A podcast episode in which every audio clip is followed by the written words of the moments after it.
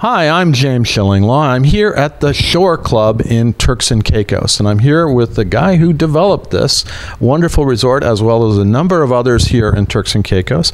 It's Stan Hartling, who, who is the CEO of Hartling Group, and we're going to talk to Stan about um, the resorts here, about how they handled COVID, and a whole lot more on Insider Travel Report.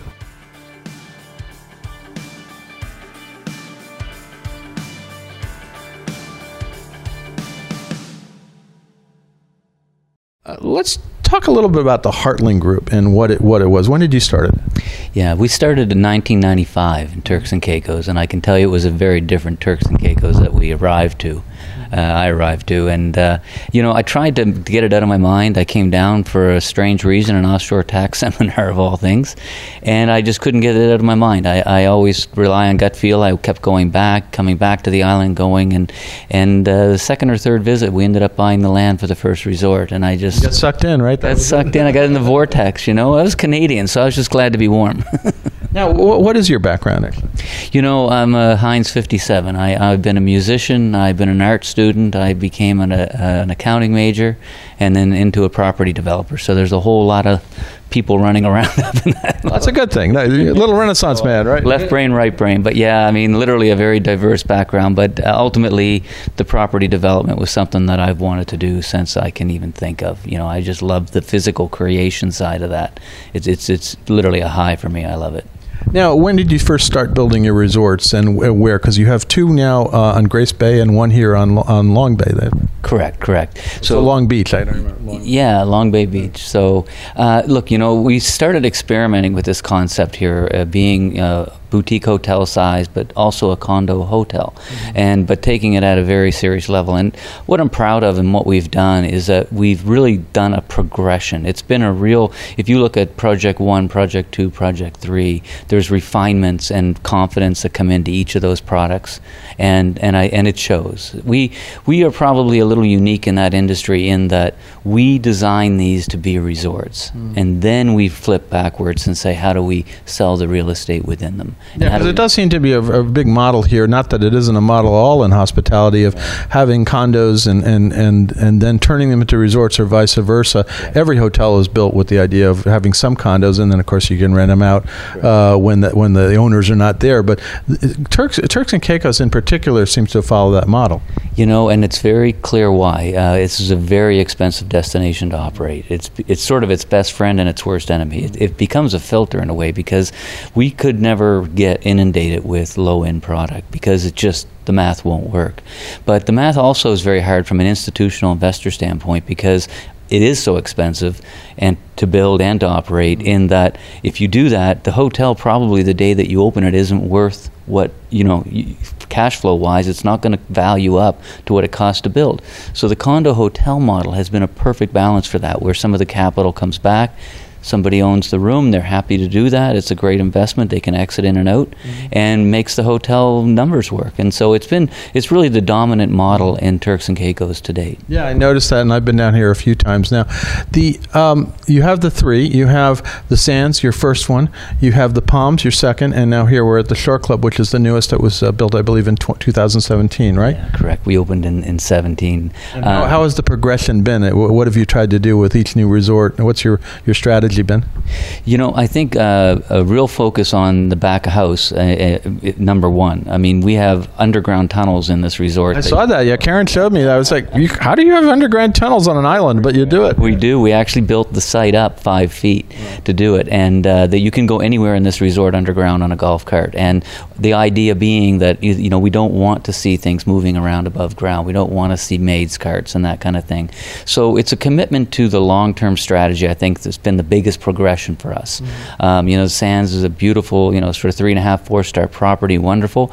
But you know, it was the first in a learning curve, and then the Palms was a progression of that, and this was really full out. I mean, I think you'd be hard pressed, no matter which type of resort you're looking at, to see something that has the amenities and the back of house operational commitments that we put into this property. And you also decided to put this one on Long Long, Long Bay Beach as opposed to Grace Bay, right? Correct, and very deliberately. Uh, I think that you know we we we see there'll be some changes in the market positioning of Grace Bay. I think over time, and uh, a little more focus on density. And this was a very deliberate approach to having a much more boutique and residential feel to a property with lower, not not overwhelming amounts of density, but a lot of detail, a lot of amenity here. Um, I, I fell in love with this side of the beach because I had a wonderful home on this beach, mm-hmm. and I would come home every night and think there's really something different about this side, and and I'm glad others are seeing the magic now. The resort's doing fantastic. No, it's a beautiful location, and if you're a kiteboarder, this is the place to be. I think actually a lot of great kiteboarders. Would I, I don't do it, but it's fun to watch them. This is uh, the Vail, and this is like Aspen to people. I mean, people come from all over the world now to to, to kiteboard here because it's so fantastic. Yeah, I saw a few people who are trying to learn. Uh, I, am not. I, maybe past that point for me, but now uh, let's talk a little bit about how you handled the last 21 months of the pandemic. Obviously, you know, business kind of dried up, but what what was the impact? Well, you know, I had hair when, when before the pandemic. Yeah, look look at what happened. But uh, I'm so, I'm sorry about that. Or was that the COVID like me? no, look, it was a, it was a, like anything like that. Uh, you come out of it, and if you if you look deep enough, there's positives. I mean, look, we we're in an unprecedented situation. But when I look back, I mean, I'm amazingly proud of the team. Uh, we had to rethink every day. Whatever you thought was the new landscape, and you made a new plan, it was expired within 48 hours, and it was just a constant moving. But one thing I will tell you is that in some ways, uh, it's done a couple things. I think it's made the staff really appreciate when we have customers now, and, and everybody's whatever you took for granted before, you don't now. But the other thing that's interesting is it's really made us realign where we put our resources. Um, you know, we, we really went back to zero based budgeting. We think we do that every year, but when you really close hotels. You really rethink every bit of resource you put in. So you did have to close these hotels, right? Yeah, we had to close them for four months. Now we still paid staff. Um, we didn't. We couldn't pay full pay, but we did anywhere from thirty to fifty percent, and in some cases we only deferred. But it made everybody stop and rethink their department and how you're going to restack it and rebuild it. And I think one thing I see is the resources that we're putting in. I think are being much better utilized. I think the guest is getting better value. We're giving higher levels of service. We're we're the, wherever we thought we were wasting money, we're now putting it in better guest satisfaction. So I think we're a better hotel today. I really do. Hotel well, probably because you had some time to think about it, and your your staff had some time to think about it. And I got to tell you, the service is absolutely outstanding. It's it's really uh, it's it's an amazing. I mean, this operation is just really uh, fantastic. Everybody's so friendly, uh, you know. And, and yes, they're all masked and they're all trying to do their best to meet the protocols, but they still give great service. Oh, that's awesome. You know, and not that I want to go through it again, but I can pull some some positives out of the pandemic. So, but no, I think look very strong. It proved a lot for the team, and um, I see the team more cohesive now than even before. Now, uh, you're somewhat known around here for your philanthropic activities. In fact, I think you won the Humanitarian Award for Turks and Caicos this year for 2021 was you know for the whole island was this a period that really where you needed some you know help they all everyone needed help at this point you know you're you're blessed when you have the opportunity to show what you're about and and that's the times that you know you don't look at those as, as obligations or burdens. They're actually we really truly look at them as an opportunity. And you know no no different than when we had hurricanes and big devast- some devastation like that we use that as an opportunity. And I can tell you it means a lot to the team afterwards. But that whole notion of being philanthropic is very much our corporate culture. And I know everybody says they do that, but I can tell you with our team, it is deep in the core of what we do. So you were philanthropic not only to the to the, your your own staff, but also to the community at large, right? Yeah, the the team loves you know, and we also have a philosophy that the the charity efforts are really a way that we use as a team building tool. Mm-hmm. You know, we forget that a lot of times staff that don't have the wealth that you know we take being able to be charitable for granted, and when it makes us feel good, you got to remember eh, when you give a staff member a day off to go work at a charitable event or be part of something, they're really rewarding for them, and they really feel like they're doing it with their own team. So we've used that very much as a team building tool as well. You know, and it's just sort of ingrained in what we do. So we're proud of that. No, and you should be. Uh, it's it's a it was a hard period to get through, and uh, I think with your help, everyone got through it. Now, here we are. We're we're, we're getting back in business. Uh, what does business look like for the rest of this year and into 2022? Strong. Strong, strong. And I will tell you, uh, I was a bit nervous when we went to the vaccination only policy. We did have some attrition, of course, because if you have people in the stack and you pull out one sector. But I really think uh, I'm becoming more and more supportive of it. I, I, I'm not a anti or pro vaccine person, but I'm just speaking from a business level. I think it's adding a stability that we all appreciate. Uh, we don't want to be in an Austria situation where you're one minute you're booming and then you got to close and then you're booming again.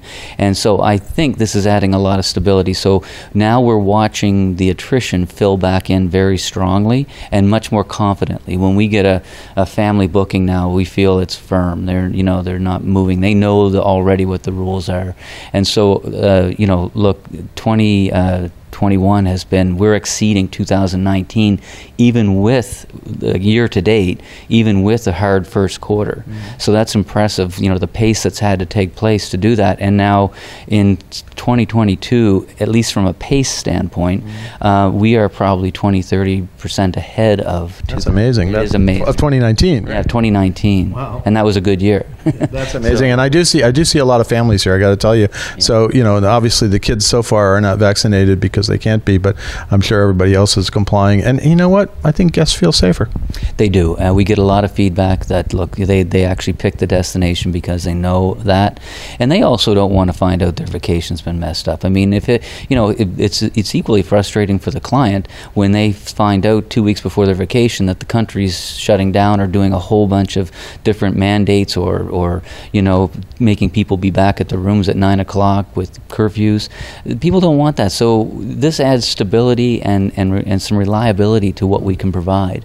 And yes, it means that there are some people that we can't service, and we regret that. But you know, I think I'm always a fan of defining who you are and what the ground rules are.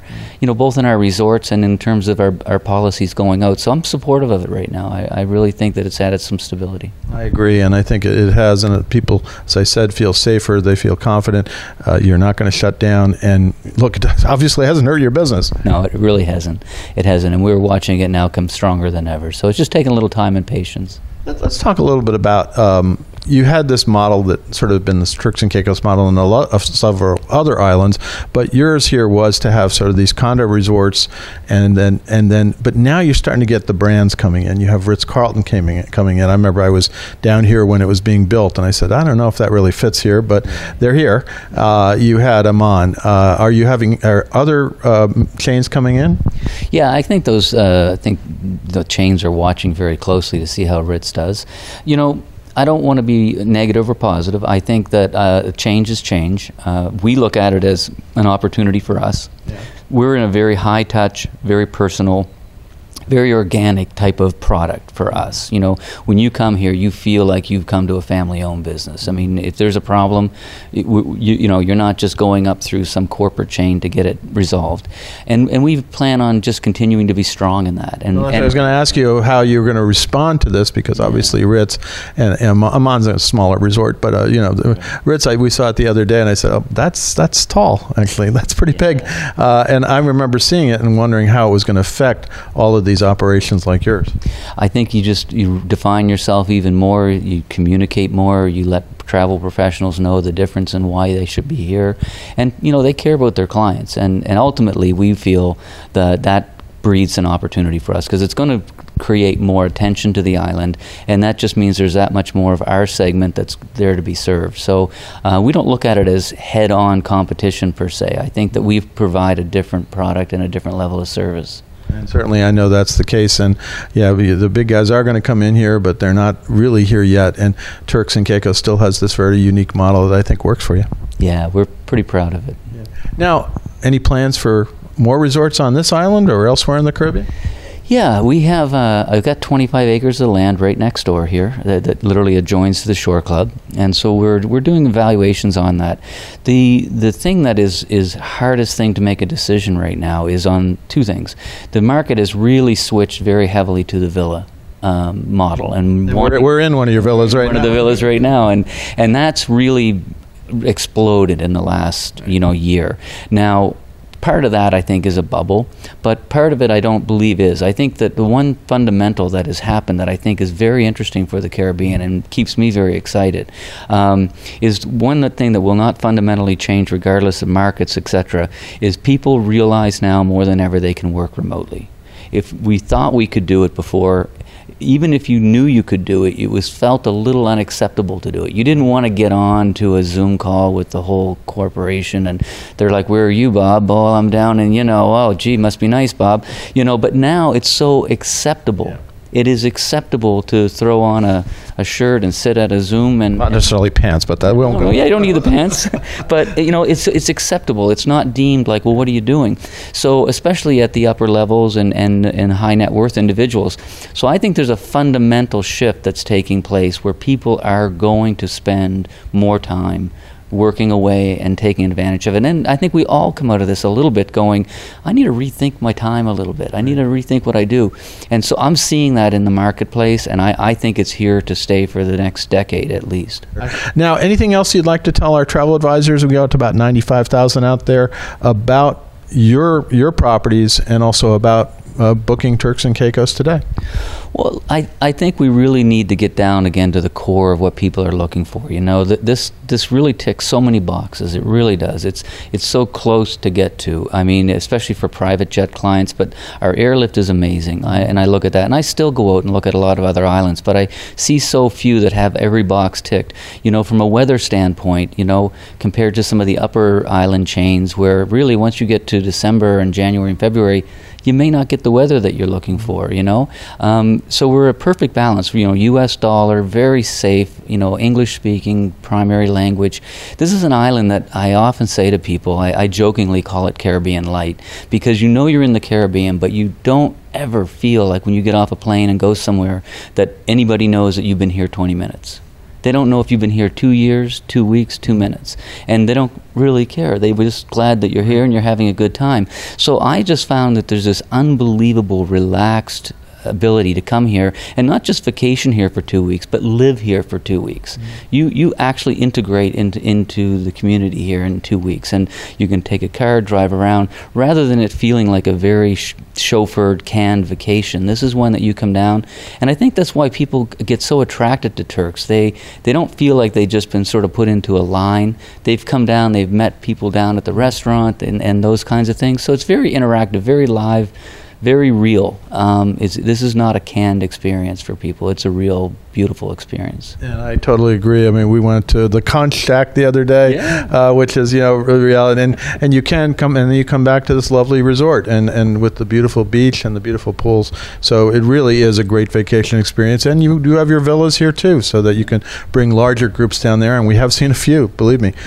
Stan, I want to thank you for taking the time, and again, thank you for your hospitality the last three days. Awesome. Karen. Well, look, we were excited that you were coming, so thanks for the time. I'm James Shillinglaw, and this is Insider Travel Report.